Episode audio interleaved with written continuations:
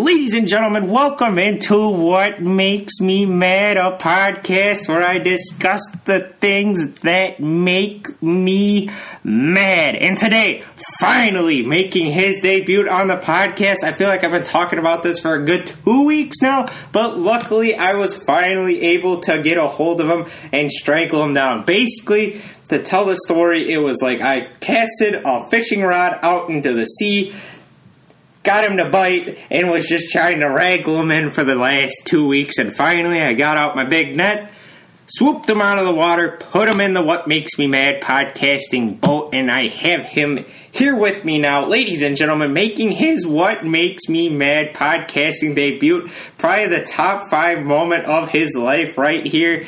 I mean, like, state champion, uh, birth of your daughter. Uh, and then what makes me mad, I would assume, probably somewhere in that order. You can rank them wherever you'd like. Uh, I mean, marrying your fiance is probably up there too, but you know, you you can uh, organize that however you'd like. You don't have to admit it out loud because I'm sure someone will get offended by that. Uh, so yeah, but anyway, making his debut on the What Makes Me Mad podcasting platform, I give you uh, the MVP of the Evansville Blue Jays because he batted over 320, which is an impressive batting average for not only Major League Baseball but for home talent as well too. Because sometimes the pitching can be suspect.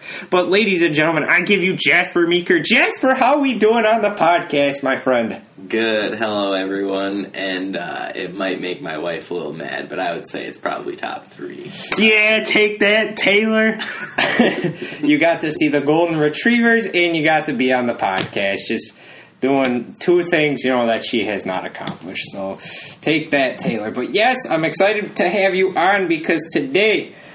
I am going to be discussing uh, some home talent baseball because one of the things I have been doing throughout the summer is covering home talent. A lot of fun, a lot of good teams, a lot of good ball players. But also, there's been some stuff along the way too that has made me mad. So I figured, why not get somebody on the podcast that knows a thing or two about home talent? A guy that has been on the Evansville Blue Jays Final Four squad. And I mean, that's just I mean, what else, like, other accomplishments do you need right there? I mean, for crying out loud, he's a state champion and the Final Four member of the Evansville Blue Jays. By the way, you're the second most athletic guy to come on this podcast. Dalton Sorgel will get that uh, top spot, and he will always get that top spot, all right? Ooh, harsh. I, I saw that. That boy's a great sprinter, and the one time I went and saw him play a football game, he had a really nice pass breakup. Uh, on someone that was like five inches taller than him. But he's a little pesky quarterback, and he, he was fighting with them all the way down, knocked that ball free, got an MVP chant going from the crowd. So it was pretty cool seeing my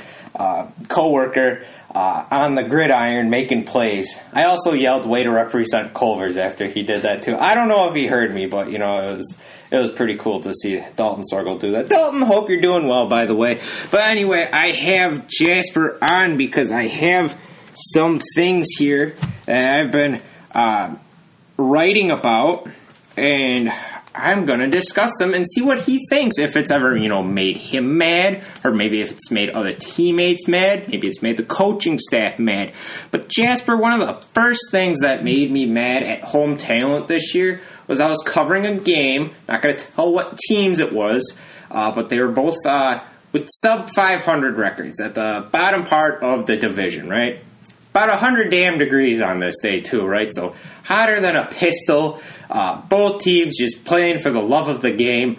Uh, anyway one dude completely plastered at 1 o'clock in the afternoon on a sunday because you love to see it. Anyway just constantly heckling the players the um, other the other team's players. And it's just like dude it is a home talent baseball game one o'clock in the afternoon, you're just absolutely plastered, and you're just yelling at these guys who are just playing for the love of the game. Like both teams right now are combined five and sixteen probably on the season. Like there are no superstars out there making a hundred million. And yeah, if you want to like heckle someone to like make a that makes a bad play, sure, go for it. But if you're just like constantly doing it, where it's just like, dude, shut up, please it made me mad. So, Jasper, my question to you is: uh, Have you ever had to deal with uh, a drunken fan in home talent, or maybe just any of your sporting events at all in general?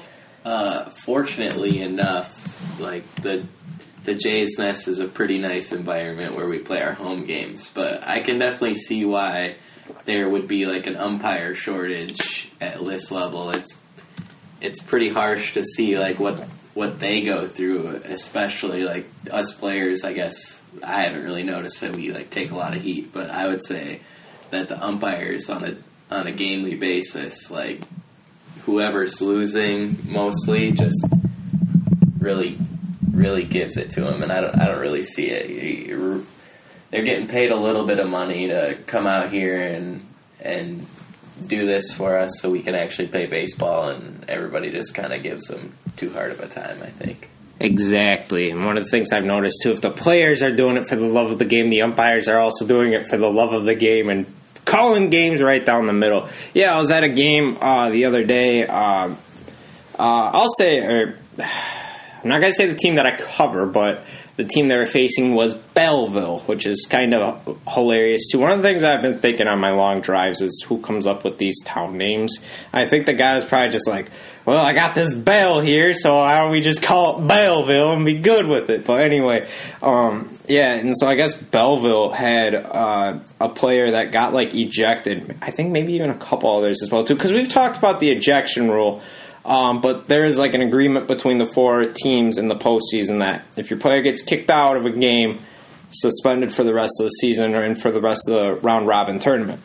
And so they had a guy that got like kicked out of a home talent game. Which what are you doing getting kicked out of a home talent game? Like again, cannot stress this enough. It is very low stakes. The amount of times that I have walked onto the field and looked into a dugout and seen a bunch of beer cans laying there, like these guys should just be playing for fun. It's like me getting kicked out of an alumni game for soccer, which I came close to one time, and I was like, all right, I got to start making some changes. I got to stop being so overly competitive. But I was having a bad like first half, and the ref kind of made some you know kind of whole home calls. But ever since then, I'm like, all right, I'm gonna take this like less seriously, and it did fine. But anyway. Uh, one of the guy, like couple of guys got kicked out, but they ended up playing in the next game because the home talent league decided, ah, you guys can play, and it's like that's one sending a very poor message. But also too, it's just like, yeah, some of the stuff I hear where it's like they don't have K zone, you know, they don't have instant replay. There's like two of them at the most. Like like baseball, like playoff, you're lucky to get three, um, and like. It, they're not they're not out there to like like no one's like actively having like a Belleville like shirt under them because they played for like Belleville and they're not making like all these bad calls. Like there was like one call where it was like a check swing call where it was like, yeah, that was a pretty piss poor call, but like at the end of the day, like that's not going to make like the uh, make or break a game. Which I mean, it kind of did because I gave you know the hitter an extra pitch and then he ended up hitting a three run homer off it. So like I could be like mad there, but like it's like uh, the people I was sitting by, I was sitting by the Belleville section, you know, taking pictures and stuff, and I could hear them just like bitching about. It's like you know, your team's getting beat eighteen to nine. I don't think like the umps are having that much of a decision on the game to start off with. It's it frustrates me. You know what makes me mad? Ooh, what makes you mad? Take yeah. take the reins on this podcast. It's like it's like an intimidating bull. Like I, it's always fun when I see other guys like hop on it and try to tame and ride this bull. Go for it. Belleville home talent makes me mad. Yes, Belleville home talent makes me mad too. So I was there. Well, first of all, we played them in night league. It was a close game. We okay. lost. All right a little disappointing, but they're really new in the league, and actually, they're started by one of my former teammates from Evansville. His oh. name is well, we don't have to talk about that. Do you like the guy or no? Yeah, he's okay. pretty okay. Right, cool. I don't have anything against him, but I do have something against the Belleville home talent. They won their section championship in like their third year in the league, and I want went to see that game because they played Shullsburg, and Shullsburg is a friend of the Jays. Yep. Uh, so we like Shullsburg, and it was a good game. Good game. The umps arguably had an effect in that game too. I won't throw anybody under the bus, but um, fans were a little little upset about that also.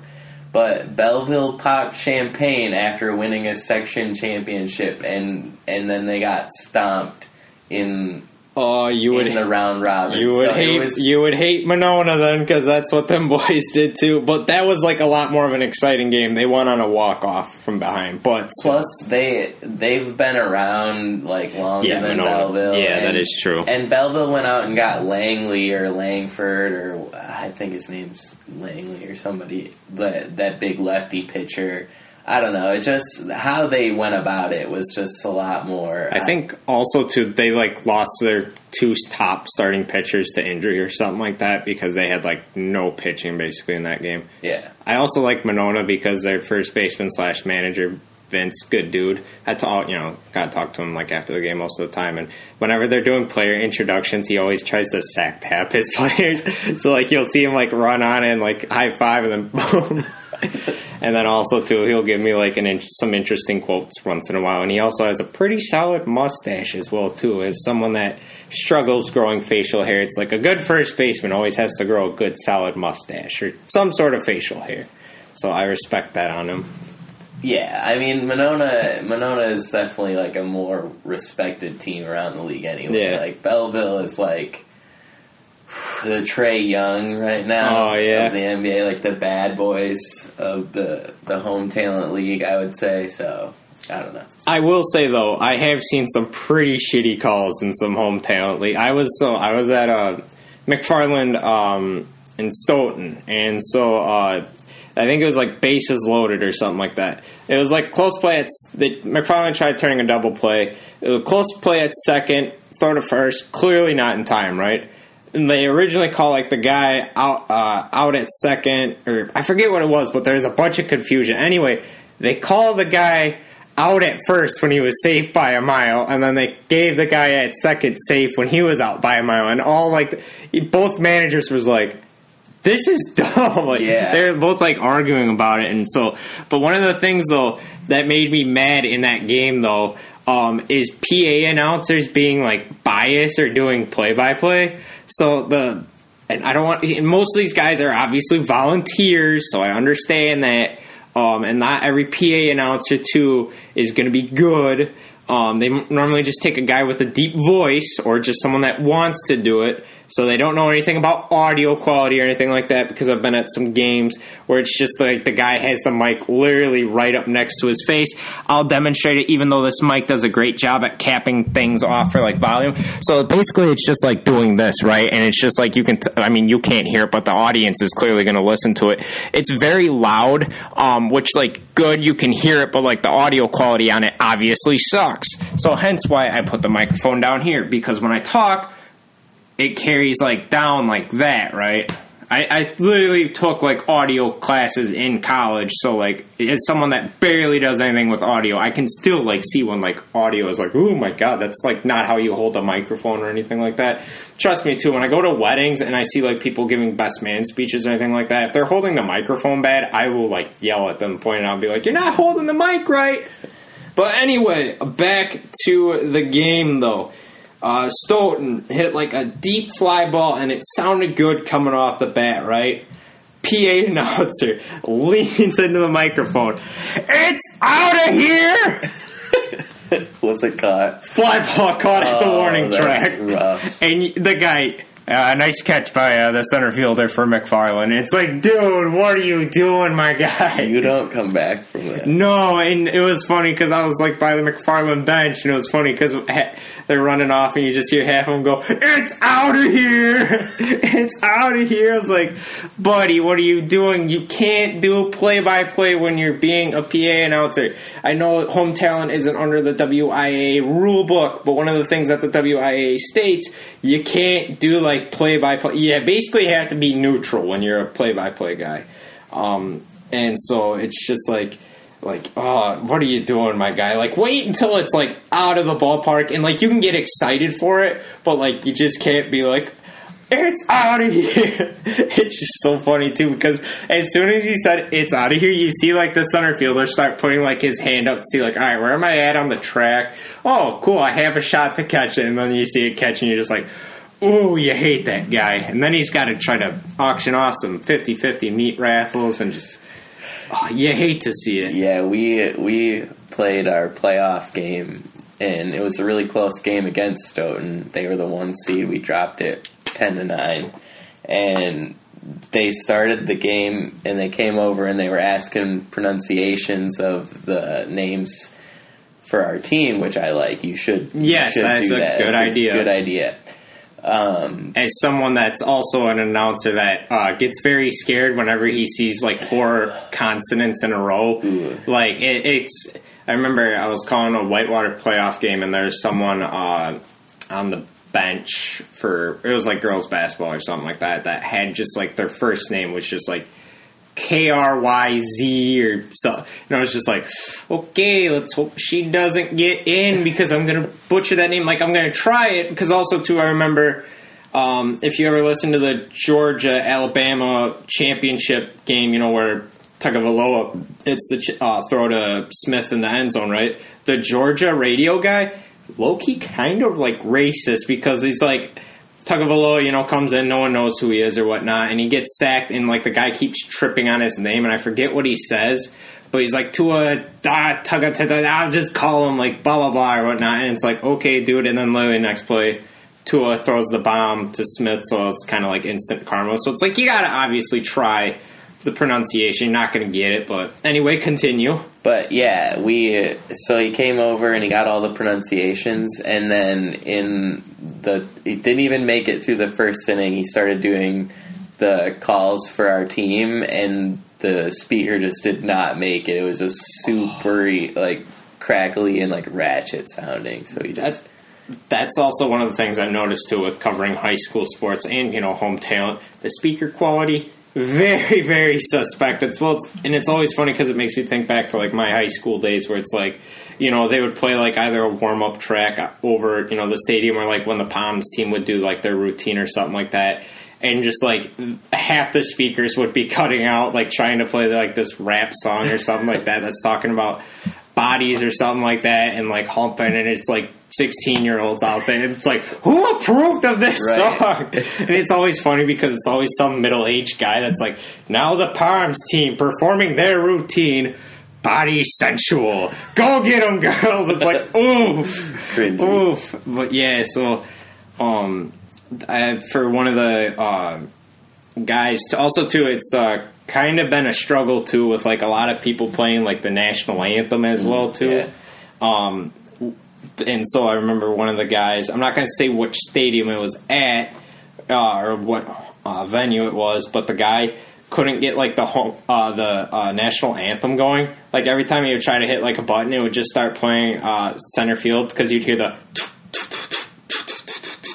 which honestly should also be the national anthem. Yeah, I I, feel like, too, especially for baseball. I mean, if that was the national anthem, I would totally be fine with it because I mean, just it's a kick-ass song, obviously, and it's baseball, right? And so like he couldn't get it figured out, and so he was just like, uh, "All right, guys, we're just gonna say the Pledge of Allegiance, right?" Uh, starts saying the Pledge of Allegiance, forgets the words.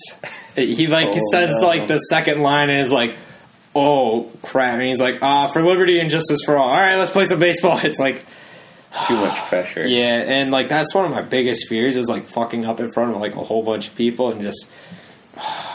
And then I was even talking to the umpire about that as well too, because that ump was kind of talkative. Because also too, at some point they were playing the YMCA song, and the guy was like, "Come on, guys!" Uh, talking to some of the guys in the crowd, let's get into it. And then uh, he was during like you know the break, and uh, he just casually brings up, "Yeah, I went. Uh, I would always go to the YMCA when I was younger down in Indianapolis, but you'd have to swim nude." And it's like, why would you bring that conversation up just randomly? It's like no one needs to know your days swimming in the buff, Yeah. my guy. Thanks for the mental image. Yeah, and well, let me tell you, I was like, ooh, and I'm like, because like, so my dad and like a couple other of my buddies' dads, uh, Janesville uh, schools for some reason back in the day they had to like the boys had to swim nude for some reason, so they always bitch about that, and like they'll always bring it up. Like, you want to get someone from like Janesville that's like in their 50s, 60s mad that like went to Craig or went to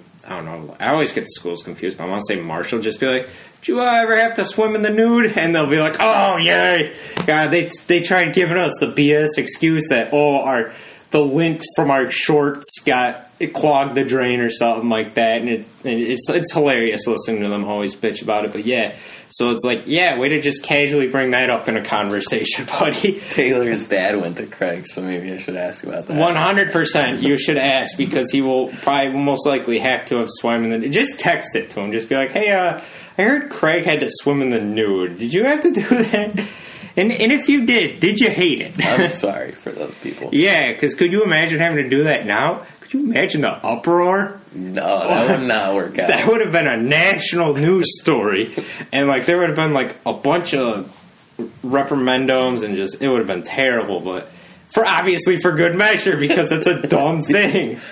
But um, where was I going with this? I got, see the umpire distracted me. But anyway, Anyway, so Yes, go for it. Si- side note: Fort Atkinson, another quality uh, home talent team. Great place to watch a home talent baseball. Jones game. Park, right? Yeah, I think it's called Jones Park. Yep. Uh, the only thing I would say is uh, there's a tree in play in left field. Yeah, I think I saw that. A little bit of a pain, but the PA announcer for Fort Atkinson very quality, and I would say he's pretty impartial. Good, good, good. You like to hear it. I remember the worst like PA announcer I've ever heard was I went when I was like eight or nine or something. I went to because one of my cousins played on uh, Janesville Craig football, right? So we went down to Beloit Memorial.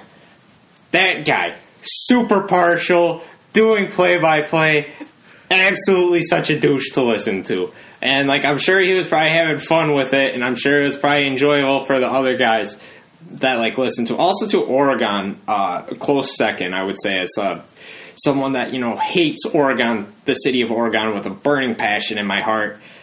Uh, that PA announcer kind of sucks too. Um, I was going to say Oregon's probably made it on the podcast a couple times. couple times. Just an absolute hellhole of a city. Uh, you know, a bunch of you know a very above average community, good soccer program. But with that said, still a bunch of bastards. I feel like. Anyway, now that I've got that off my chest. Also to the PA guy, whenever he would like call out like uh, your name, like when you're getting introduced. So like you know, it'd be like Jasper Meeker, right? You'd be like coming in number twenty five, Jasper Meeker, Meeker he would always just say like so like when you're doing like you know introductions he'd be like uh, ben wolf wolf I don't get it. jake anderson anderson matt sheehan sheehan it's like dude what are you doing but also the beloit memorial guy would like try to you know get the crowd like you know like Earth, he'd be like, "Come on, freshman student section, I can't hear you. Come on, Earth student body section." Which is also it's like, why do they have so many student sections? Isn't it just one big student section? It's like they're all divided up into smaller sections. And uh, at one point, like there was like a hundred yard pick six or something like that. And when the guy's at the forty yard line, play still literally in progress, he's like. Keith Jackson takes it back a hundred yards, blah blah blah, and it literally it sounded like he was in the middle of eating meatloaf, while also like because he was just like in the mic, audio quality terrible. He's like, "There's about hundred yards for the. I'm like, this guy sucks.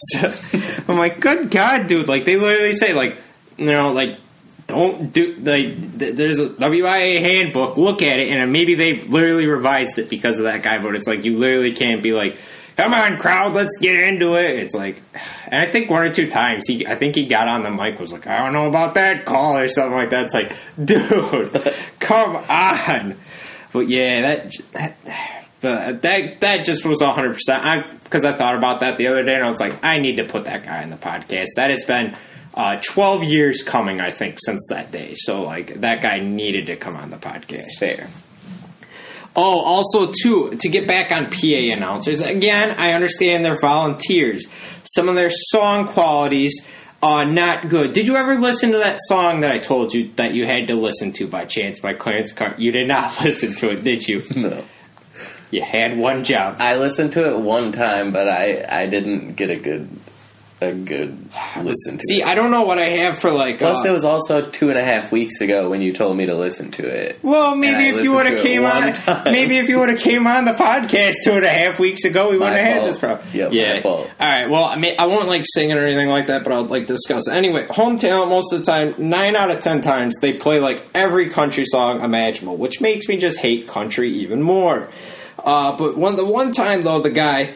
Uh, decides that he's not going to play country. He decides to play a song from 1986.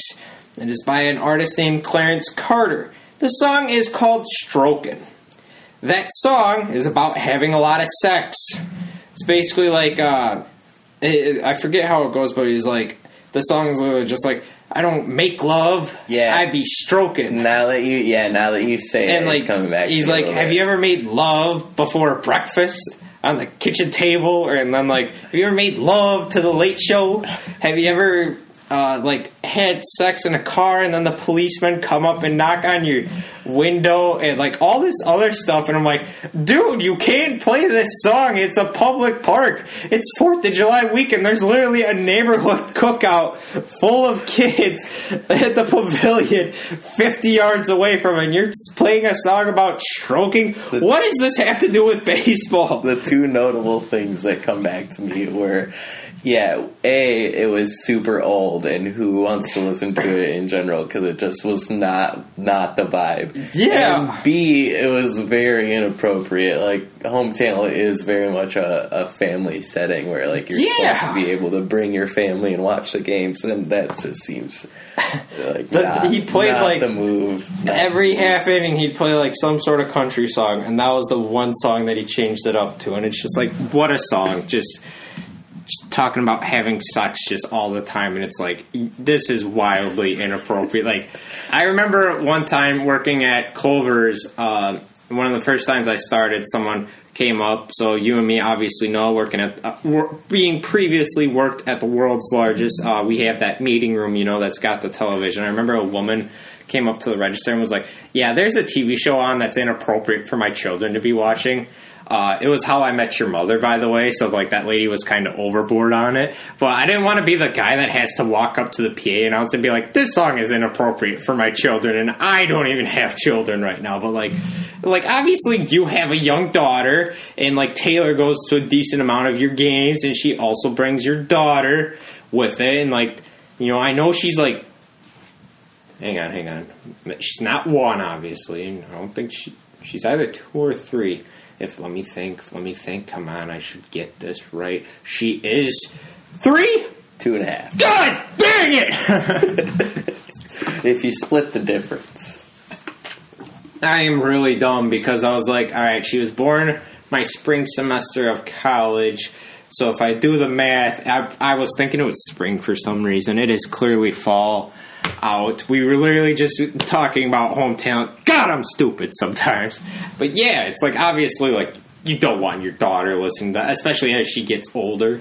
Yeah, uh, and I like mean, a little she's, bit. she's already picking up things that we say that probably are a little bit. Yeah, So, like, like at least like if you're gonna play like a song about sex, play some WAP or something like Yeah. that. Just at least like a good beat, something from make it more modern at least. so yeah, so something that's not over thirty years old. And like that song, like I didn't even know like existed until like I looked it up because I was like, I gotta see what this song is, and it's like it's not even like a classic because I like some rock and roll songs that you listen to, and it's like. Yeah, lyrics are kind of fucked up, but hey, it's classic. Who cares? You know, play it on the intercom. Who cares? But you know, it's like this song. I think the guy just liked, and it, uh, I was like, that's not the move, my Yeah, guy. legitimately, I feel like you're going your out of your way at that point to play something like you're like, okay, what can I get away with that would be the most inappropriate? and I get being like a DJ as well too. Like being like a volunteer play by play or PA is like tough to begin with, but also to then having to be tasked with playing songs that like a crowd of home talent will like. It, it- it's a tough. It's tough. It's like being a DJ at a wedding. Basically, it's like it's a no-win situation, and like someone is going to complain, or like being a DJ at a high school dance, or even worse, a middle school dance, because those are just awkward to begin with. Or performing at the Super Bowl, I feel like. Ooh, hey, by the way, uh, your favorite artist is going to be uh, the NFL kickoff uh, singer, Ed Sheeran. Oh man, which when I think of football, Why when would I- they do that? when I think of football, I think of two men just colliding at full speed, collisions, men, manly men, and Ed Sheeran. It's like, well, it's like when a couple years ago for the Super Bowl when they're like, all right, the Super Bowl, it is upon us. Uh, you know, our age group is mainly like men over 40. Uh, that is like most of the people that it is. All right, Maroon 5 it is. Go get them, Adam Levine. Exactly, that was my point. Take your you got- shirt off You got. Beyonce and Shakira one year, and like, And that one I think the guys kind of like. well, that's my point. Is like then you got like, Obviously, you- for their music, I am not looking at women objectively. You know, I enjoy their music. Shout out Shakira, J Lo, Beyonce, all of them. Very good, but also they're very attractive as well. Too. My point being that like you're gonna make fifty percent of people happy usually, and fifty percent of people are gonna be like, "Well, this is the stupidest halftime show I've ever seen." Like, Yeah, like- Bruce Bruce Springsteen. Everybody like that was like an older generation was like, "Okay, yeah." The, Or the sound- Stones. sounded awful. By the way, I'm a big Bruce Springsteen fan, and that show was bad. He sounded bad. Anyway, but my point is like you you're gonna make some people happy, and some people just aren't gonna like Bruce Springsteen. Yeah, like t- I think of like 2004 with like uh, Janet and uh, Justin Timberlake, where they're like, "All right, let's have MTV put together this music," and like, did like no one like watch that in the beginning? It's just like. Or like, did they go with like 15 minutes before? Like, hey, uh, have we figured out what they're doing for the Super Bowl performance yet? Ah, they just said they're going to kind of do some stuff on the fly, a little bit of some dancing here and there. All right, yeah, it should be good, good. Uh, which also makes me think of a story back the original XFL days uh, when Vince McMahon was like, "Yeah, players can have nicknames on their uh, back of their jerseys, right?" And like 15 minutes before kickoff or something, they're like, "Hey Vince, did you look at the sheets of the guys that they have for nicknames and approve them yet?" Ah, no, let me see the list. Like looks down quick and he's like, "Oh yeah, yeah, they're fine, they're fine." And they're like, uh, "Did you see the New Jersey Hitman number 69's la- uh, thing?" It was Teabagger, by the way, and it's like you gotta approve this stuff before you put it on a nationally televised like audience, man. Like the Super Bowl with like the Black Eyed Peas when the Packers were in it. I literally like ate dinner during it. I was like, I know this is gonna suck. Yeah, I uh, I don't even remember. I watched that Super Bowl. Obviously, a big pa- fan of the Packers, but uh, I couldn't have told you that the Black Eyed Peas did the halftime show. Well, it's just like it's just it's so dumb that it's like they, it's like you either got to go with like, like rock or coun- like as much as I hate country, like if they went with like country, sure I could understand it, like demographics maybe, but like some of them they're just like I'm just waiting for like two years from now it's going to be Iggy Azalea, I can see it, or uh, Cardi B's going to host it, and it's like come on guys, what are we doing? What are we doing right now? the demographic that uh, listens to the country gave up on the NFL. I don't know if you. Uh, Oof, oof. Good point. Yes, good point. I, I like Jasper. I, the, the rule that I have on this podcast: don't discuss politics, but Jasper just dipping his toe enough in it. He didn't do a full fledged cannonball. Because see, that's like what Peyton will do. If I have Peyton Witt on the podcast, he will just like if the pool of politics, and I'm like recording right next to it. Some people will like I'll dip my toe in it, like. I'll have like Casey and Dalton dip their toe in it if they want to. Peyton will do a full fledged cannonball in it after I specifically told them not to. Literally, I remember one time I was like, he's doing like a call in segment. I'm like, all right, you know the drill. As long as it's something not political, right? Right. All right, Peyton, you got something that makes you mad? Yeah, dude. So Mount Rushmore has been in the news recently, and like that's to I'm like, God damn it, Peyton! I literally told you not to do that. Hey, and like, uh, uh, we, anyway, I get done with the call. I look at Casey and Dalton. I'm like, I literally told him don't do that, and he just went full steam ahead. He was like, it was like, uh, uh, be like uh, you go to the pitching mound and you're like, all right, let's intentionally walk this guy uh, because he is batting over 400. Uh, and he is their powerful first baseman, and the dude is just built like a sack of potatoes, like absolutely built like bricks actually I should say instead of potatoes. Uh, and so it's you're like, all right, got it. And like your first pitch, just try throwing a fastball right down the middle and just hits it out the park. And the manager's like, what the fuck you doing? It's like that's literally what I was like with Peyton because he's like, yeah, I just got to uh, discuss something that's you know been on my mind. It's Mount Rushmore. I mean that's stolen land, and I'm just like holding the mic up to the and I'm like. You give him the bunt sign, and he's just up there taking daddy hacks. Like, Yeah. like, I ain't bunting up. But like, it, no, basically, a lot better of a thing is if you're a third base coach, if you're rounding third, you have the stop sign up because it's already about to hit the cutoff man, and he just blew right past that stop sign. Which, by the way, if you blow through a stop sign uh, in baseball and you don't get and like you're safe at the plate, gotta be probably one of the most baller like moves. Like you're feeling good about yourself, but if you blow by it and you're out by a mile, probably nothing worse. I'm assuming like you just want to hide your head in shame. Yeah, you might be sitting on the bench too. Yeah, I, I remember one time eighth grade, uh, I blew through the stop sign. Uh, I was at second, so I didn't see the third base because I was watching the ball in the outfield, and luckily. Rec league, I was like, you know what? They're probably going to hit the cutoff, man. Because luckily, if they didn't hit the cutoff, if they would have just thrown straight to third, I probably would have been out by a mile. But they hit it cutoff, man. So it was like boom, then boom, and like I just like got there, almost was short on the slide. So that would have been worse because the slide I had to like, because I like doing the Pete Rose head first slide. Uh, but like I got there and was like, oh god, I'm getting there.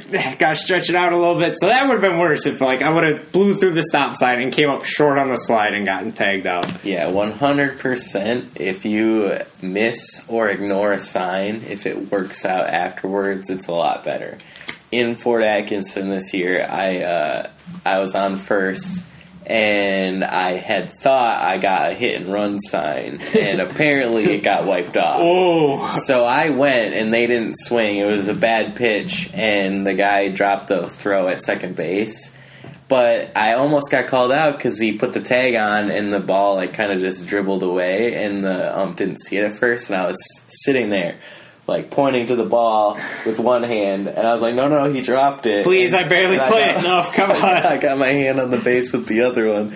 But yeah, apparently um, that was not the sign. But it was the only stolen base for our team of the game. So Hey, there you go. I like it. credit where credit's due. Meeker, the uh, God, what's an animal that starts with an M that's fast? Uh, or nah, here here we go. Jasper the jaguar. There we go. Because you're quick like a quick like a kitten out there on the base paths, out here making plays in home talent. You know the scouts are out there watching you. I do kind of think though. I'm like I feel like some scouts have some of those guys are pretty decent. Well, I mean, there's so I've actually had the opportunity to play with like quite a few like really good ball players. Even this summer, uh, Johannes Hawkinson plays for Concordia, like for fall ball, like, and uh, this year I got to catch a couple games for the Jays, and uh, there was a kid named Andrew Brockwell who he's going to Western Kentucky to throw for their program, and that's D one. So he was he was humming it. It was yeah. I, Every, you don't warm that guy up without a helmet on. it's a little sketchy back there sometimes. Yeah, just go out there, just ah, just hit the glove. You're all good. First one. All right, maybe I'm gonna go put on the helmet. I was like sitting. So Fort Atkinson, like where you warm up. Well, you can warm up. They have like a little bullpen next to the dugout, and I'm like sitting behind the plate, and then your dugout is like right, like there's a wall, and then the dugout is right there, and I'm like sitting there warming him up, and our like right fielder is just like, "Wow, that's gas," and I just turn around and he looks at me, he's like, "Yeah, you know, you know that's gas." It's yeah, it's. I don't know. It's a pretty cool thing where you get to like have a good mix where you'll see like the 50 year old catcher out there or like the 50 year old first baseman, but Yeah. then you got guys that are like actually using this like Guys that like are an off like season, fresh out of high Yep. school. Like they're like out of their season and they're like using it to just kind of stay in the mindset of it. So Yeah, it's a cool league. I know I just spent 38 minutes shitting on it, shitting on some of the parts of it, but I, it is pretty fun going to it. no, also, it does I've- make you mad. I've also got one more thing too about PA guys that make me mad. There's one guy, uh, or also two, um, that they're they opened up like the concession stand and everything like that. Every top of the first, bottom of the first, second, the, we'll mention the we'll mention the concession stand where it's like, dude, we get it already. If I buy a hot dog, will you shut up about it? So, okay, the Jay's Nest is notorious for that. John, like, is our manager. He spends sometimes a little too much time um, invested in, like, the events going on around the Jay's Nest. Um, and will always, always, always mention the concession stand. And he'll have, like, people come in from like Evansville area sports teams, like high school sports teams, or like other um, summer league teams will come in and help in the concession stand, and they'll give them like ten percent proceeds. Yeah, yeah. And That's a good idea. I like that. yeah, and so when he's like going through the beginning of the game, he'll like say the sponsors and stuff, and then he'll usually say like who the proceeds are like going to and who's helping in the concession stand. But he always uses the exact same saying, and he'll say, "So go ahead and shoot the locks off your wallets and walk down to the concession stand." And and then he'll like lists off like we got beer, brats, hot dog, and it's just like, and we're so whenever he does that too, he's like in his speech. So we're standing on on the baseline, ready for the national anthem, like sitting there waiting. The other team's sitting there waiting on the other line, and we're just listening to him ramble on for a long time, saying the sponsors, and then telling people to shoot the lock off their wallets. I, I feel like I can't. I hope he goes like and blow your load. on, Oh, it's, it's literally every time. It's painful. It's really painful. I love John, but sometimes it's just like, man, you gotta you gotta Yeah. amp it down a couple notches. I do like the I do like the guy. I've spent a decent amount ragging on him, but also too there is one time too where like some sprinkles started to go on the field, and literally in the middle of the pitch, in middle of like a pitch and an at bat, he decides to get on the mic, and obviously like he does, so I'm gonna grab the mic. Yeah, just some sprinkles, folks. Nothing to worry about here. And it's literally a guy is like in the middle of a swing, misses the pitch, and the guy just looks back at the guy like, "What the fuck are you doing?" Like, you can't just announce that loud. So we're okay. So we're playing a game at the Jays Nest for um, Fourth of July, and almost always after the Jays Nest game on Fourth of July, they um, they'll play or they'll have fireworks like from the outfield after the game. Makes well, sense. there was like a band and a beer tent set up next to the field during this year's game, and they went through like ground rules, and the ump, the ump specified, the home plate ump specified that if like fireworks went off because there was like somebody in the distance like lighting fireworks every once in a while he's like if a firework goes off in the middle of the pitch it's going to be like a no pitch we're just going to like basically replay it but meanwhile you have this band playing full volume literally right next to the field the entire time and like our starting pitcher's like so what do we do about the band like Hey, can y'all shut up over there? and I'll give him credit. I mean, JMO went out and hummed, but it like still like you you're gonna stop the pitch every time a firework goes off in the distance, but the band that's playing right next to us, you're just we're calling it G. Like Yeah, that's what happened with uh, Monona and Cottage Grove when, uh, for their Fourth of July. They were shooting off fireworks, and like it happened in the middle of a pitch one, and Cottage Grove was like, "Can you not do it in the middle of the pitch?" Um, but obviously, they're like super far away, and also too, I'm sure those are not like experts shooting them off either. Uh, which is also kind of exciting too. I've talked about fireworks before on this podcast. It's always fun uh, when it's just like the guy that uh, is in charge of shooting off like the citywide fireworks. Eh, you wonder, like, eh, what kind of qualifications does this guy have for shooting off fireworks? It's uh, kind of a little sketchy, but my mom grew up in Ridgeway, a little tiny town, like 800 people, called Ridgeway. Yeah. Um, and they had a decent fireworks show every year. I mean, it was better than Dodgeville, which is like four or five times the size. And I would imagine that the people lighting those fireworks off for Ridgeway were probably at least half in the bag when they were doing it. And to me, that seems a little irresponsible in itself. yeah, that's one thing we love to see here with our fireworks is uh, you got to be like halfway ine- inebriated. Yeah. and then like that's like every like firework. Shoot two in the morning after you have had a four four twenty four pack. You got to start shooting. Several high lifes in. Yes, one hundred percent. Cannot stress this enough. Also, too, I know this isn't home talent, but uh, I was covering Cambridge, Deerfield, uh, they have a combined soccer team because you know two small towns, um, and they're playing Whitewater. Uh, and an absolute barn burner of a match, if you can imagine. Not, you know, shitting on them because obviously they're just playing for the love of the game. Some of the guys out there I thought were pretty good, but also too, I was like, I was like, this is Division Four soccer or whatnot, right? So you played soccer for a year, right? I don't know if you ever had the opportunity to have like ball boys or ball girls shag for varsity, right? Um, I could tell you one of the things that makes me mad is when uh, they don't do their job of shagging the balls. Um, I remember a couple years ago, and so I'll tie it in in a second. I remember Monona. We were up in Monona Grove, and like the they had like some JV players doing it or something like that um, for Monona Grove, and he uh, and like the guy was just like juggling the soccer ball like on the sideline while like a ball's out of play, and like the ref like literally stopped the game was like if you want to be a ball boy, if like if you're gonna ball boy, you have to actually ball boy. Like as the guy's like eating a hot dog or something like that, because that's also you got to eat food while you do it, of course, too, right? So anyway, fast forward to this game, right? I'm like working the sidelines. It's like two middle school girls, I would think. I don't know.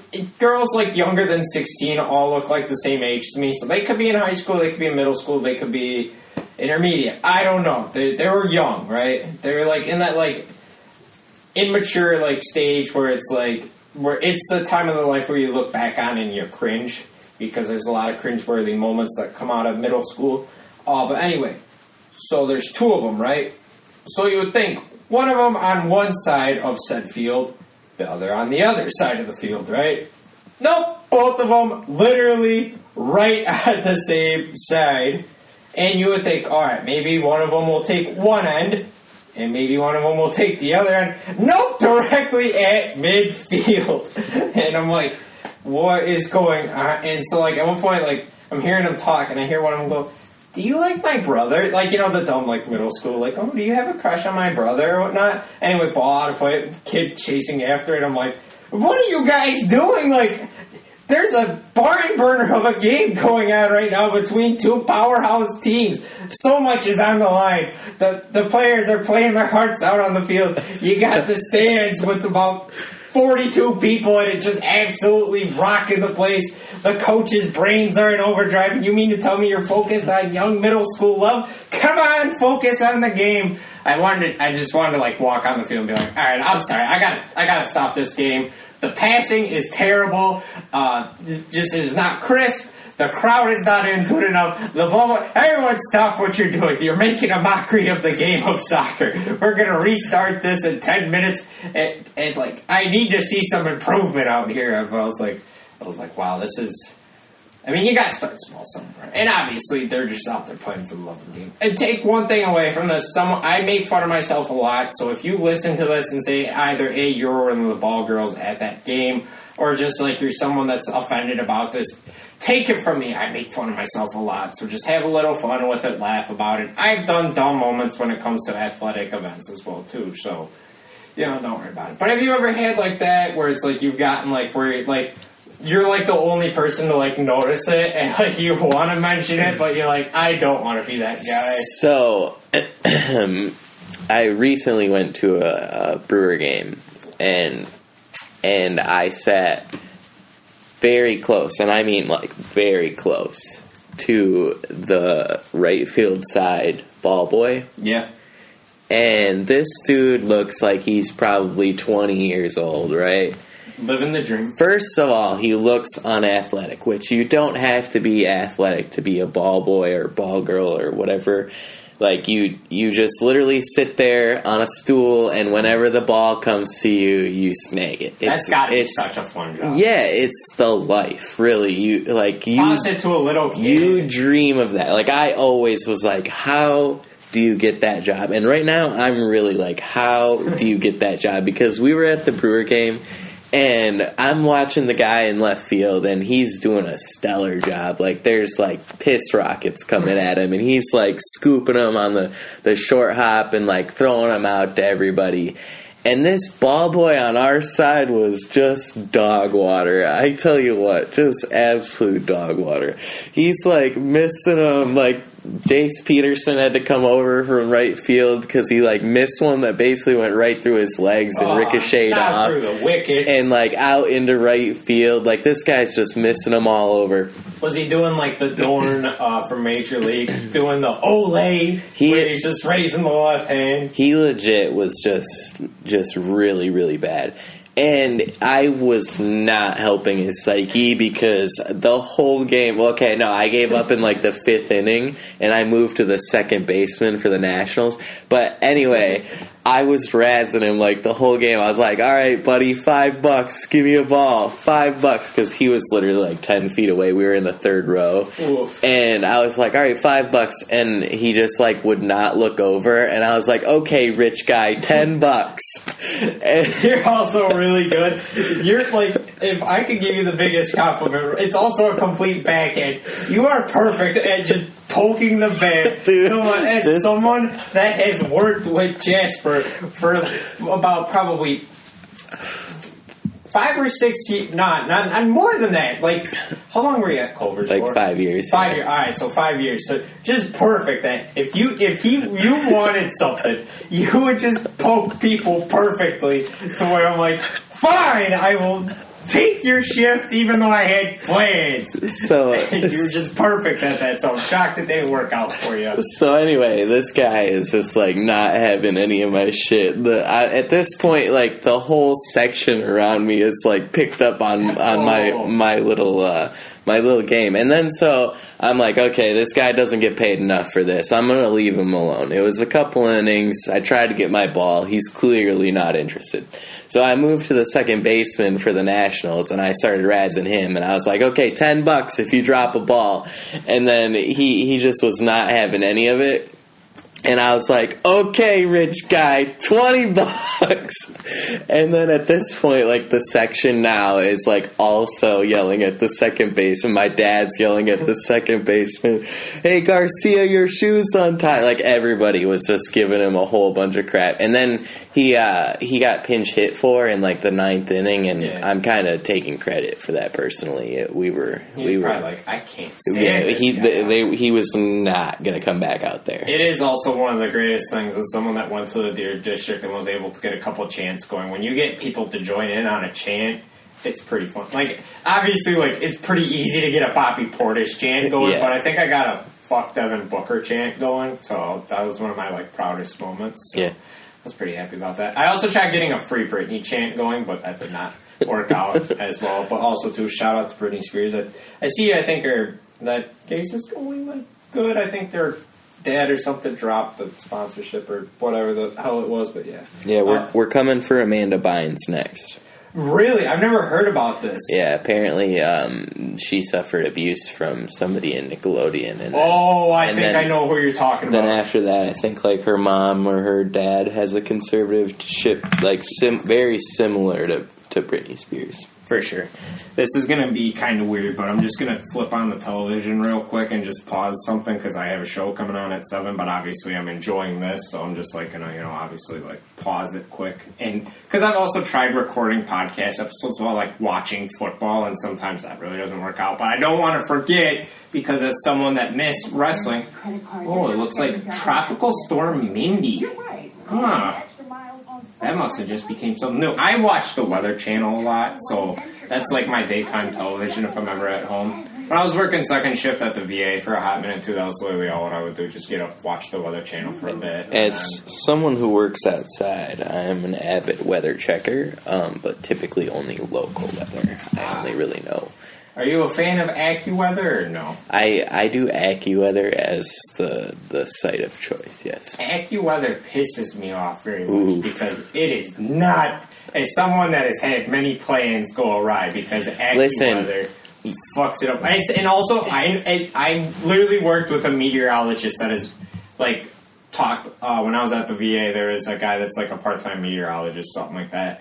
Um, he doesn't like being on camera or something. Because I was like, why aren't you like at like a news station or something? He's like, I hate being on camera, but like I storm chase stuff like that. He's literally like a change, like slightest change of pressure can just alter a storm's path completely. So I'll give him the benefit of the doubt, but it's fun ripping on AccuWeather because I'm just ripping on a company and not a single person. It's always a lot more fun too to rip on a company. To be fair, AccuWeather is the app that I use and and the website that I choose to use for my weather, but um, they are they are not accurate all the time. Can't can't give them that.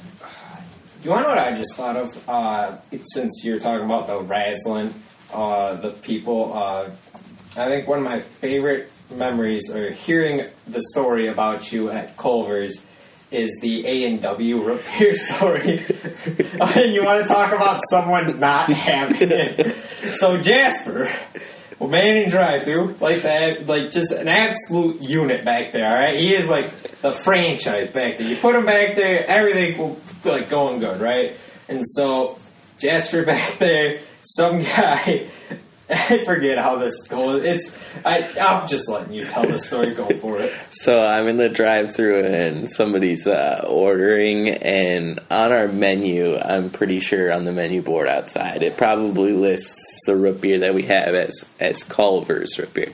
And a big myth um, is some people think that we brew our own root beer at Culver's. That would be pretty badass. like like some people, aka A and W, I think might do that. Yeah. Um, Culver's you can taste. You can yeah, taste and that. Culver's does not do that. And so some customer was like, "I'll take a Culver's root beer in the drive-through," and I was like, "Actually, sir, we have A and W root beer," and it it proceeded to get zero response. I think maybe a very very dry ha.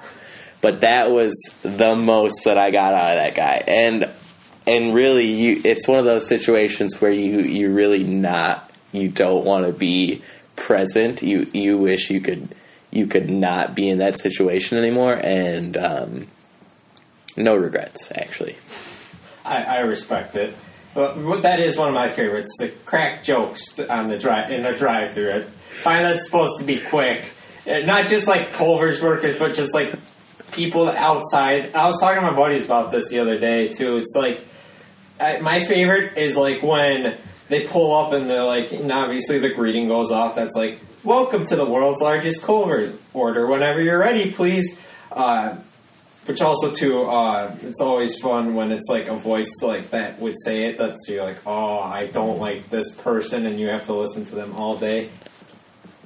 Uh, but uh, it's you know, it's just funny because a lot of people would be like, "Oh, is this really the world's largest Culver's?" And you would have to respond like for the seventh time in the day, "Yes, it is. It's seventy eight hundred square feet." And the guy would be like, "I don't believe you." And it's like, "Yeah, you caught us, buddy. You know, you win." Uh, sir, there's clearly like a, a huge line out to the road. It is Labor Day weekend. The entire state of Illinois is right behind you. Can you please order your food and like get going in this timely manner? But now the guy's out there being a comedian.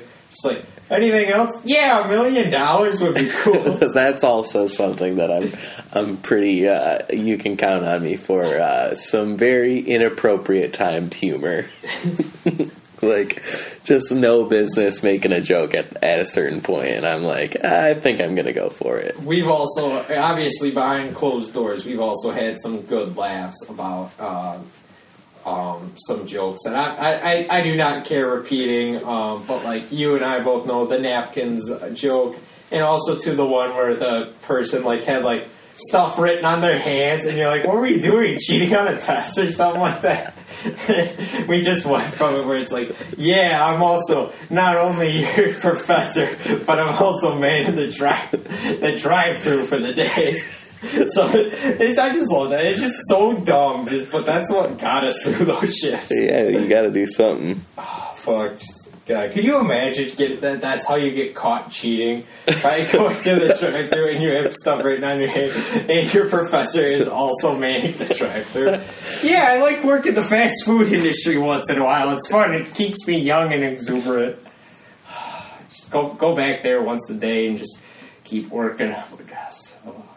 Gosh. Yeah, we've had some fun. But ju- that would always just piss me off when they wouldn't know what to order, and they would also like be cracking some jokes as well. It's like, God, you are the worst people, and you're also probably cutting people off when you're Right. interacting. Yeah.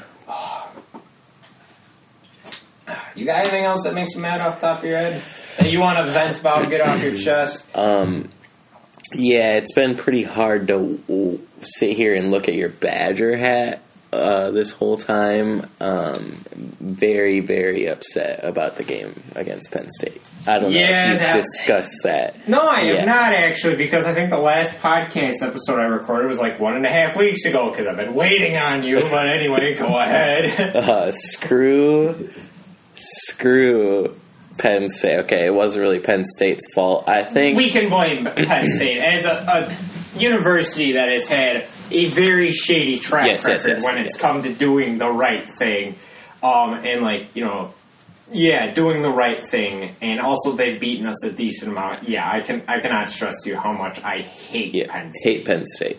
Um, but I feel like Graham Mertz just played really, really bad. I saw online that that Paul Chryst was taking a little bit of heat. I don't like that. I mean, I think if Graham Mertz just plays the game that he's capable of playing, that game goes a lot different. And and Paul Chryst really doesn't take any heat for it. So as someone that's uh, in the jump around Facebook page um, on Facebook, I don't know if you've heard anything about it.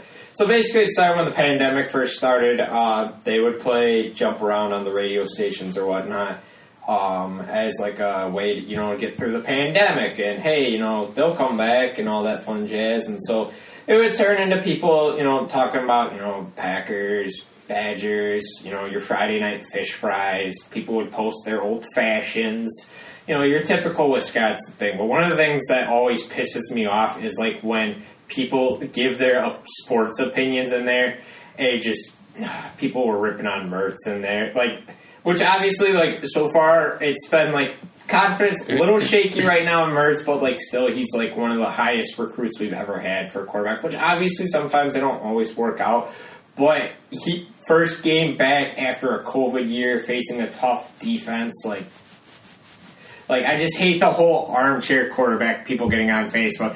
Yeah, this Mertz, isn't it? no, I I I want to see someone else. It's like, all right, buddy. Like the jump around Facebook page is for you know Friday night fish fry pictures, pictures of the sunset, and uh, kids jumping around to jump around. Like this is not the time for you to come in with your armchair Monday quarterback analysis. Like get out of here. See, the problem with me with Graham Mertz is we saw, I think, a little bit last year pre him getting COVID or being shut down Yeah. because of the COVID protocols of like what he can do with his arm. And we just didn't see any of that in, in the game against Penn State. And I, I actually love the fact that we tried to run the ball as much as we did, even though you have Graham Mertz, because uh, Mellusi played pretty good, but I don't know. I think that like like Mertz really can play better than what he did. He just didn't have a very good game, and it sucks that it came at home in the first game of the season against Penn State crowd, with like National 80 televised 80,000 people in the crowd. It was it was very very painful to only put up 10 points, especially when this is like the first game that we've seen the Badgers defense in action after Jim Leonhard came back Yeah. to the Badgers instead of taking the Packers job. Which now I'm looking at this game going, wow, like they Jim Leonhard's defense just played their heart out and we still lost. Like there Yeah. goes the championship like playoff. Yeah, Uh, yeah, it's not They- completely down the toilet. I mean, especially if you go out and beat Notre Dame and like and Iowa. Iowa looking like a good right. So Especially if Iowa goes into Iowa State, beats Iowa, Iowa State. Which Um, also, too, shout out to Wisconsin for scheduling Iowa at 11 o'clock on a Saturday. Cannot stress you how much I enjoy Wisconsin just schedule like Camp Randall, amazing venue at night, right? I think Place absolute rocking. Nope, we're just gonna have all 11 o'clock games. I think we really got screwed this year in that aspect, and that's why like a lot of times we don't really get considered for for the playoff, even if we like play pretty well. Like we're always like dogged by the national media because we play Penn State at the beginning of the year two top 20 teams and we play them at 11. Yeah. Like I just don't I don't like that.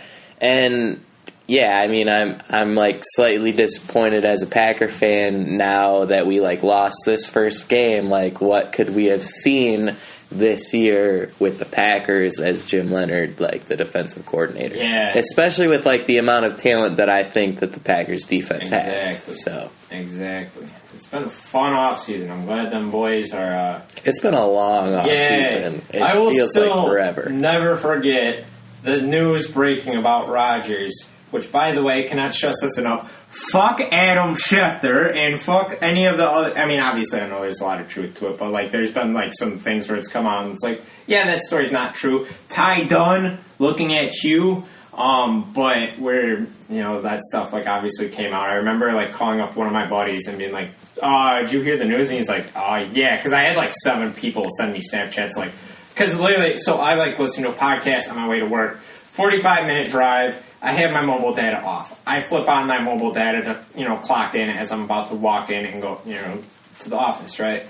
All of a sudden, I get like six notifications. Breaking: Aaron Rodgers wants out of Green Bay. Rodgers wants out, and I'm like, "What the fuck?" And I get like seven Snapchats from people like, "Oh my god, you hear the news?" And I'm like, "What the fuck?" And so then I go to a cover McFarland softball. I'm trying to figure out how to put together this new camera, right?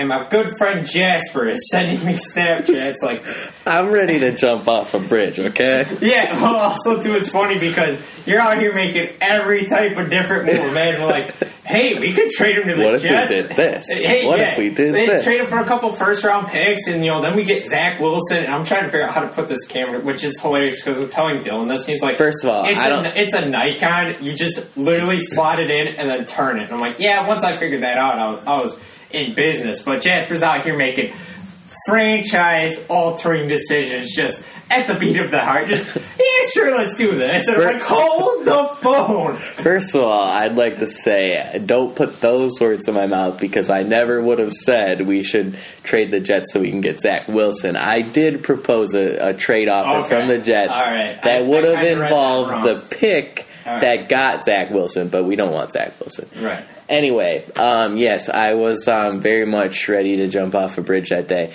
It, a lot has to do with um, my my living situation at the time. I was kind of like almost living full blown Amish, living in the middle of nowhere.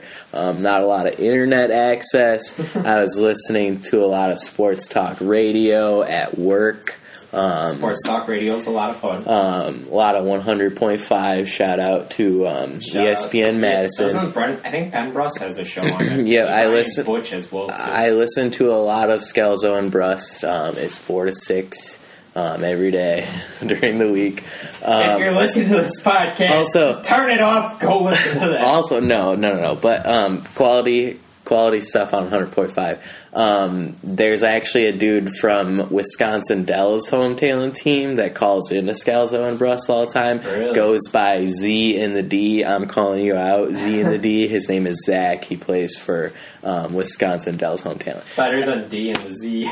Yeah. you want, hey, babe, you want to come over and get that We D got and the Z? we got D and the Z calling into the this show. better not be one of those crank callers. But yeah, no, I mean it's uh, so at that time in my life, I was um, just kind of consuming myself with the whole situation that was like the Bucks season, the upcoming Brewers season, Wasn't and like the Giannis hurt at that point? Because I remember Yeah.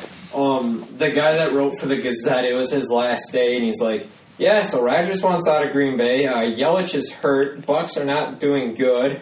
Uh, Badgers are struggling right now, and uh, yeah, I picked a good day to be uh, last day of sports editor in Wisconsin. yeah, it was um yeah, it was an abysmal abysmal time for a little bit. And then I mean the Bucks like really pulled it around. I'm They I'm, worked out good. I'm feeling good about Wisconsin sports right now. The Brewers are That good. is a bold statement to make. Okay, okay, okay. Just with what we know. No, no, no. Listen, in terms of like years past since 2010, I feel like we haven't really won a notable championship for a Wisconsin sports team. Until the Bucks. So the Bucks, to the Bucks. so the Bucks did it for us. The Brewers are playing really well. I'm not saying I'm not out here saying the Brewers are about to win a championship, but And also, too, as someone that's like a notable Cup fan, I would like not care if the like I'm not gonna like actively pull against the Brewers. Like there are some teams that I would be like, yeah, I would like to see them win either because of their players or just like I always like picking teams too that like they haven't won in a long time. So like the Padres, like I might I might pull for because you know they have Darvish. Uh, Caratini, which is always fun to cheer for because Caratini rhymes with Martini, and that makes me think back to uh, when I watched One Flew Over the Cuckoo's Nest senior year of high school, and my buddy and I would just always go Martini.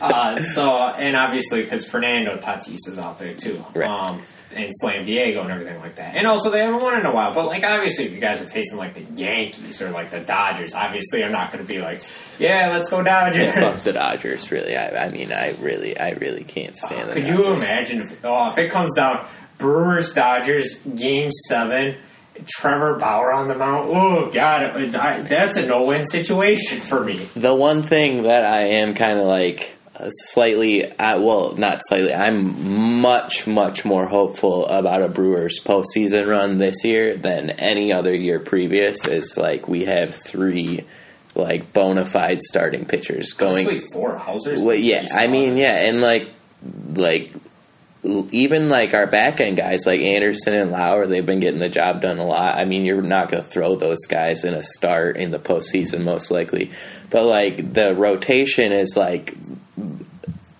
In And- my time, like actually knowing about the Brewers, like this is by far the best. And Like, also too, if you get seven innings from like Woodruff back end, Burnes, the back end and bullpen then is you good. get Yeah, Williams and Hader Yep. to close down. You really have to score like three runs a game. That's what you're looking for in the postseason. Well, and I, like- I like those odds. all like- those years, it's like you guys. The one thing you didn't have was like reliable starting pitching, so you would have to go heavy on the bullpen. And now it's Right. like now you've got the starting pitching. yeah, you hope you get a guy like through five or six innings, and then you make it to your bullpen. But now, like you, you get your starter through seven, like six or seven. You got Boxberger, Williams, and Hader. You you like that situation? So Boxberger pisses me off because as someone that drafted Devin Williams on my fantasy baseball team, and for a while he was kind of struggling.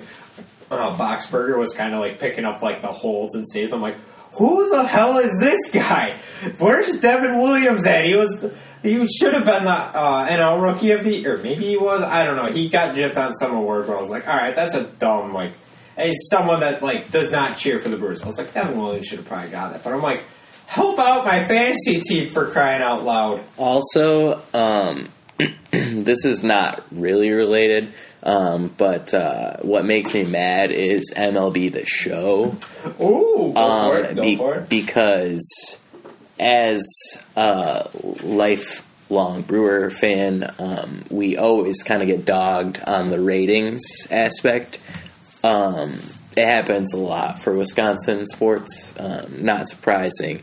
However, this year was like just abysmal. I mean, if you if you look at the show 2021 and you look at the Brewers active roster to start like that game and you look at their ratings, it it's really just offensive in my opinion. But that's I mean that's all I got to say. That makes me think of like Madden ratings, where it's like they're clearly giving guys like way too low, and it's like, how about you guys fix the game and have it be better than just what it is right now? Well, and it's just like you you look at like the Minnesota Twins and literally everybody is ranked like 80 or above and it's like, okay, is this team really that good? But then you look at the Brewers. Yeah, and then you look at the Brewers team who is like going to win like 95 games this year probably.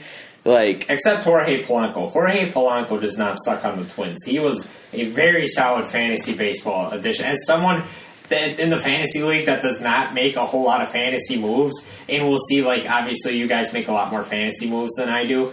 Um, I, I, look at some of the guys you drop, I'm like, all right, yeah, I'll, I'll, I'll pick him up. Jorge Polanco, I picked him up, and he just went on a tear. I was like, all right, we're just gonna casually drop Wil Myers. All all right, I'll, I'll pick him up. Sure, I'll, I'll take him. I'll drop Jason Heyward and his measly 200 batting average and pick up Wil Myers. the Cubs should think about doing that. I've just never, I've bitched about the Cubs profusely on this podcast. Which, by the way, what a word I just used there too profusely. Um, yeah, it, it it's always hilarious that the Ricketts family can just literally bathe in the wealth they have. They sign one bad free agent contract, and they're like, "Well, fuck, we can't do anything else, you guys. I'm sorry, we just don't have the money for it." Oh, what's that, Trump? You want to run a 30 second ad? All right, here's six million dollars. Here you go. And also, too, they, the daughter has donated to Democratic, you know, funds as well too. Uh, so you know they're equally all to blame as well too. Uh, but you know I'm not giving out the whole both giving about both sides, but also like their brother is the governor of Nebraska and he's kind of a shitbag. Um, and just yeah, I just remember also one time too. They did the whole undercover boss, and I think Pete was the one that went undercover. And yeah, they just kind of seemed like I just remember they did like the guy came back, and it's always hilarious watching under. Have you watched Undercover Boss? You know the premise of the Mhm, show, right? It's always hilarious because it's like they discover like really bad like working, and it's like, well, yeah, you guys are making maximum profits as a CEO, and then you're like, oh, I didn't realize it was this bad. And I remember one of them, they came back to like the board meeting, and all the people were like, oh, what was it like? And it's like, yeah, you guys have probably never had to have a blue collar job before, have you? You just get to sit in the office all day with your fancy suits and ties, where you make a whole lot of money and do a whole lot of nothing. How about, how about you get out there and landscape that field? Also, too, another thing that pisses me off about the Ricketts right now, they're doing a whole how we saved Wrigley Field documentary, and it's like the nerve of you guys. You trade away the cornerstones of the franchise, which I understand, kind of had to do it, contract the year, you know, you don't have them 100% committed to next year, you sure, try to get some prospects, but you own the team, and then you have enough money and enough gall to be like, you want to know what?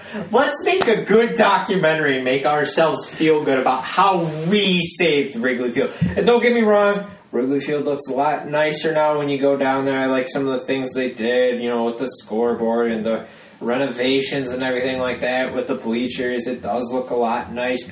But guess what? They could literally lose a hundred million dollars, and I don't think that would like hurt. The like ten million dollars to them is like me losing ten bucks. I'd be like, ah, shit, whatever. I'll, but like, it, it's like pocket change, literally. It just oh, it you, you want to get a takeaway. Them crying, millionaires crying about money is something that pisses me off. Just profusely pisses me off. Just like the yeah, if only we had the money for it. It's like you're literally sitting on a stack of cash. But yeah, on Undercover Boss, that show kind of also pissed me off too because they'd always be like, "Yeah, you get this new car." That's like, a, that's not a plausible show either because Yeah. yeah, try sending uh, a CEO of Culver's into a restaurant at Culver's and, and Well, telling, that- yeah, I'd, I'd spot that person like well, that's what I at least You're as like, much, okay, you don't belong. here. as much pain that Culver's has brought me over the years, and where I'm like, God, I ugh, have you know bad, poor things to say about that place. It's like the one nice thing I will say about that restaurant is like from like top to bottom, like especially like Craig at the top, the founder. It's good to be hands on with a co- and being like, okay, we at least kind of know how things work. Instead, you have some of these fancy cats at the top that just buy businesses and then they want to try to tell you how things run. It's like, uh uh I don't think that's how it works. But yeah, Undercover Boss. I always like the premises. Yeah, we're going to bring in this TV camera um, and say that it's a reality TV show where you have to pick the better contestant or something like that. And also, too, this guy's going to look oddly familiar to the CEO of uh, of the place, and we're just going to give him a mustache and some glasses and a hat, and we're going to pass him by as Joe Smith. Like, haven't you guys ever gone outside? Don't you like? Yeah. this isn't real. Could you imagine if like Craig Colbert would have done that just with like a uh, oh my- Just oh man, Could you imagine the amount of jokes we No, I Craig I Colbert could not imagine. having like an affair and everything like that? Just like him in the kitchen and just all of a sudden, yeah, good old Craig having the affair, and then just being like, oh, I talk mad shit about Craig. they just call him Greg. Yeah, it would be Greg Col- Greg Colbert.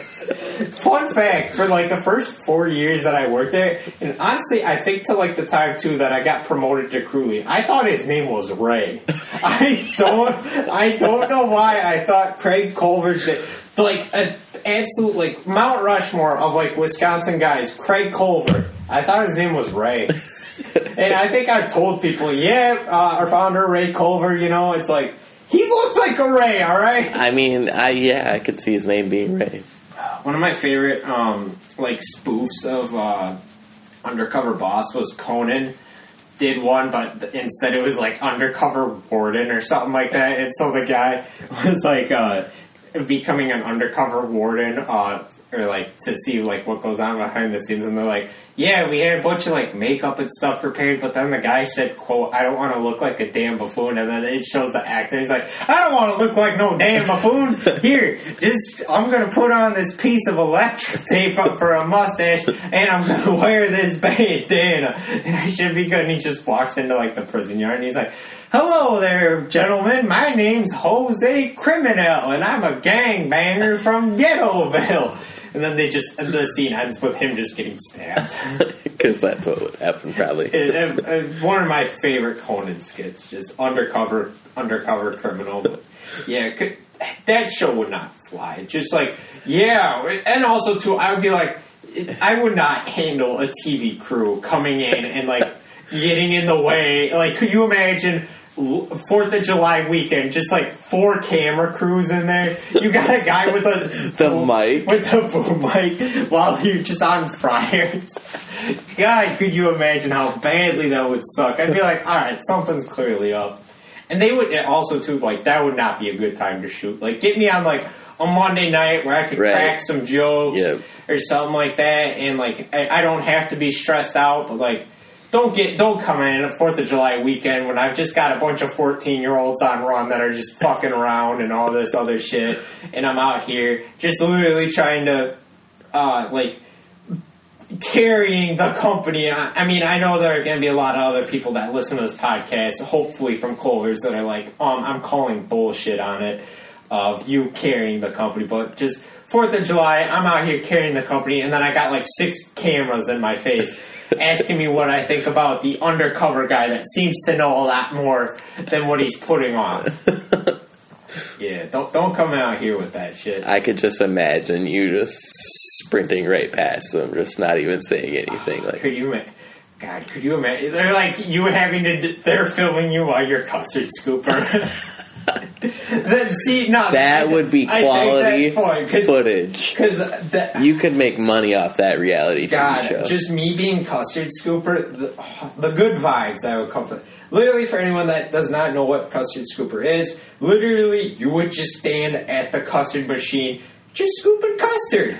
That's it. Like you would even have to get toppings. I mean, like sometimes if it's a kid's dish or something like that. Only time it would suck if you would have like five kids run up. And obviously they didn't know any better, but like they would all order and then they would like run to different parts of the restaurant. You'd have to try to figure out where they're at. It's like, ah, I'm getting, uh, like this job's very slow and all of a sudden I'm really busy and there's two banana splits being ordered right now. What is happening? Also, too, don't be that guy that order that goes to the drive-through and orders a banana split. Physic one should not be eaten while dri- if you're driving and you're eating a banana split. Banana split. One, you're from Illinois, but also to just because have you seen how them bastards drive? I can guarantee you they are trying to eat a banana split while they drive. But just also to it's like there's no way that it's going to get to the destination you need because you're getting hot fudge and hot caramel and strawberries. It's just going to be a puddle of juice. You're ordering a shake with pecans on it, basically. Like, Yeah. when you get a banana split in the drive-through, like you gotta sit down and eat a banana split. Otherwise, you're just like, it's offensive to the banana split. and then they, then they'd have the gulp be like, all right, melted. It's like, yeah, no shit. That hot fudge is 100 degrees when it comes out. And custard's very cold. So when something hot meets something cold, obviously it's not going to go well. And I could also do a podcast. See, one of the things I wanted to do is to have like you and Dylan come on and do a, like a Culver's one. Not where we like we talk about like workers because we could just do that off camera if we wanted to. Because obviously, there's some people that we could just always vent about if we needed to. But like, just some of the stuff like Culver's, or, or like people ordering, or like if I had to rip on, I could rip on Bill and Linda for like 15 minutes. That was a, another going back to the joking at inappropriate times at Culver's. One time I got queso when I was training her on register to ask somebody if they wanted a single, double, or triple pork tenderloin. I love it. Oh man, I love it. Imagine getting that on reality TV. It's me like Oh, if you did like the Culvers, like if you did Culvers, that world's largest Culvers, but like with Office. Like I that type thing, where like you you did your like your side pan. Could you imagine me talking to the camera after getting queso? I'd be like Jim from The Office. I'd be like, Got him. Got him. "Did you see that one?" One of my favorites was uh when um I'll get in trouble about this later, but it was worth it. one of my favorites was when I think it was Elijah. I want to say was like first working. I blanked on his name. I was like, it's something Amish related, and I almost called him Ezekiel. or I was like, fuck, what's that kid's name? Is it Jebediah? No, Ezekiel. And I was like, ah, fuck, here, just take this. And I was like, oh shit, it's Elijah. Right, shit. I remember telling you about this. I was like, you know how funny that would have been? Because also, to being like a 14 year old, he probably would not have corrected me on it either. you would have just went with it, dude. And then you could have called him, especially Elijah. I feel like you could have called him. I feel like I could have called him Jebediah for weeks before he said anything about it. We had some dandies that worked there, man. Is uh also too. It makes me think back to soccer playing days. One of my guy or like someone thought uh, a player's name was Reese, and that nickname just stuck. He's like, "Your name's not Reese." No, my name's Nick. Oh shit. Well, I'm still calling you Reese from now on. And honestly, Reese is a good like, nickname to have. I feel like that's pretty solid. Yeah, it's a nice one. That's just hilarious. It's like the nicknames where it's like, Also, leave it to a coach to call you the wrong thing for was- forever, was- and then just be like, "Okay, that's your name now." you know. Yeah, I've had, I've had some good nicknames, but the worst are the nicknames that are just not good. Where you're like, oof, I wish that name. It's like, why can't someone like call me like sexy or something like that? Like sexy Steve, like that'd be a nickname where I'd be like, I'd be damn happy about that. Or like, or like, mil- millionaire Meeker. Like, eh, because you're out there making the plays or something like that, so everyone just calls you Millionaire Meeker or Jumbotron, Jumbotron Jasper because you're so good they put you on the Jumbotron. Like, that's a good nickname, not like Lamb Fucker Steve. Like, like that's that's a nickname where I'm like, I wish like I, like call me like Sexy Steed or something like that. Don't call me Lamb Fucker. Like, come on, like, I, come on, like, which do you think I'd rather have? How about sexy lamb fucker? Yeah, I'll take that one. I'll take that one because it's like it's a, it's it's an insult, but I get the compliment. Yeah, yeah, yeah. It- It's like it's like someone being like, "I'm going to smack your beautiful face," and it's like, "All right, well, at least you called my face beautiful. I That's true. it." It's true. Yeah, you got anything else that makes you mad? Sometimes I'm gonna go upstairs and eat some dinner in a bit. Also, too, I got to kind of piss like a racehorse. Yeah, no. But also, too, we're coming up with quality content though, so the quality content goes over uh, my bladders. I mean, I'm sure that if you give me another two and a half weeks of me um, missing opportunities to come on the podcast, really, uh, that I'll have more stuff. You, I will say, you did bring, you did a good job. I was about to be like, if you would have come on here and just completely just mailed it in, just looked at your phone the entire time, I would have been like, nah, this ain't cutting it. Fun fact: I remember the first time Dalton Sorgel ever came on the. It was hilarious because we know Dalton does not like talk a whole lot, and so I. This was back like when I was also having this like syndicated on like WSUW uh, radio as well too. Dalton's like, "Can I come on the podcast?" I was like, "Absolutely." I come on. I was like, "All right." He doesn't talk a whole lot, but I think I could probably get him chatting on some things. Right? I was like, "Dalton, how's it going?" It's going good. I was like, all right, that's good to know. All right, well, uh, we got some things here that make us mad. Hopefully, Dalton, and I'll be like, hey, what do you think about that? Yeah, no, that would that would definitely make me mad. And it's like, So, Come on! Yeah, so actually, Love I was. kid. I Love was, the kid though. Cannot stress that enough. Good things to say about the he. Next time he came on, he was like a lot like more looser, and obviously like you come on a podcasting platform, which like last episode viewership I believe uh, got one play. Shout out to that. Obviously, you come onto a podcasting platform as big as this, you know it, it can startle some people sometimes. Yeah, I mean, I was a little nervous at the beginning that I would do something very similar, where I would just answer a question with like some one word answer and then just have an awkward pause after. But I don't know, you got me started on the Yeah. home talent, what makes me mad That's right do. I away. get that banter. And going. so as soon as as soon as that happened, I was like, okay, the ball's rolling here. That was also one of the nice things about like Peyton Struts. Peyton, I enjoy him coming on the podcast, but it's like he's not afraid to talk. He got an opinion and he will like say he's not afraid. As I said, like he, he full fed cannonball in there, but you just don't know what you're gonna get. He's the loose cannon. Uh, he's the loose cannon. I'll have to snap him that. I'll be like, you know, if he'll he'll like the joke, but I'll be like, you're the loose cannon, Brian Pillman. That's a. Uh, but yeah, but you, you did good today. I don't know where you would rank. Honestly, some of the a lot of people I've had good luck with the people that have come on this podcast. So That's good. That's good. You're not like you're more than welcome to come back on at any time. And honestly, I should see because see Casey wants to do a pod. Casey is a hoot to come on this podcast because Casey's just fun to talk. to. I bet. But like, I think what I should try to do get like a big episode between like Casey, you, and then Dylan because Casey wants to do a podcast with Dylan. But Dylan, I'm sure, uh, probably like would have to like come on with, like, and I feel like if I'm like, hey. Jasper's coming on, and it's going to kind of be like a Culver's episode or something like that. Then I feel like the views would just be like people would literally like be crawling over glass to listen to that. So we're just gonna have to tell Dylan that we're like getting dinner or something, and then we'll just drive him here and we'll just record the podcast before he like before we even tell him what's going on. You know, one hundred percent, him would just be going, "Indeed," or "Sounds good, sir." I feel like there's something like he might be quiet at first, but there We I feel like we could like, we can- crack that shell. we can poke the bear a Yeah. little bit, especially if you got Casey on too. Oh, yeah, for sure. one hundred percent For sure. get him on.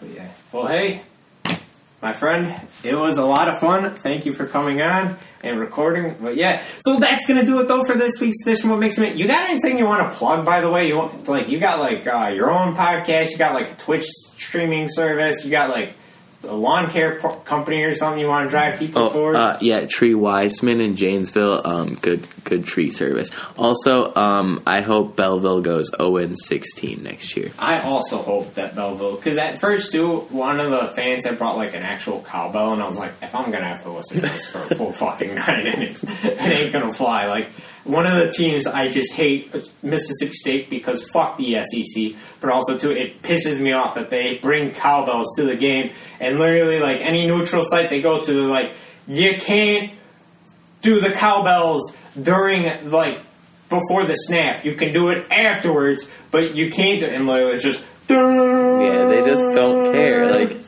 people like that, just hit them with your car. that. What? honestly, honestly, there's a lot of things that the What Makes Me Mad podcast does condone, but one of the things I feel like I do not condone the SEC. Fuck the SEC. Fuck them.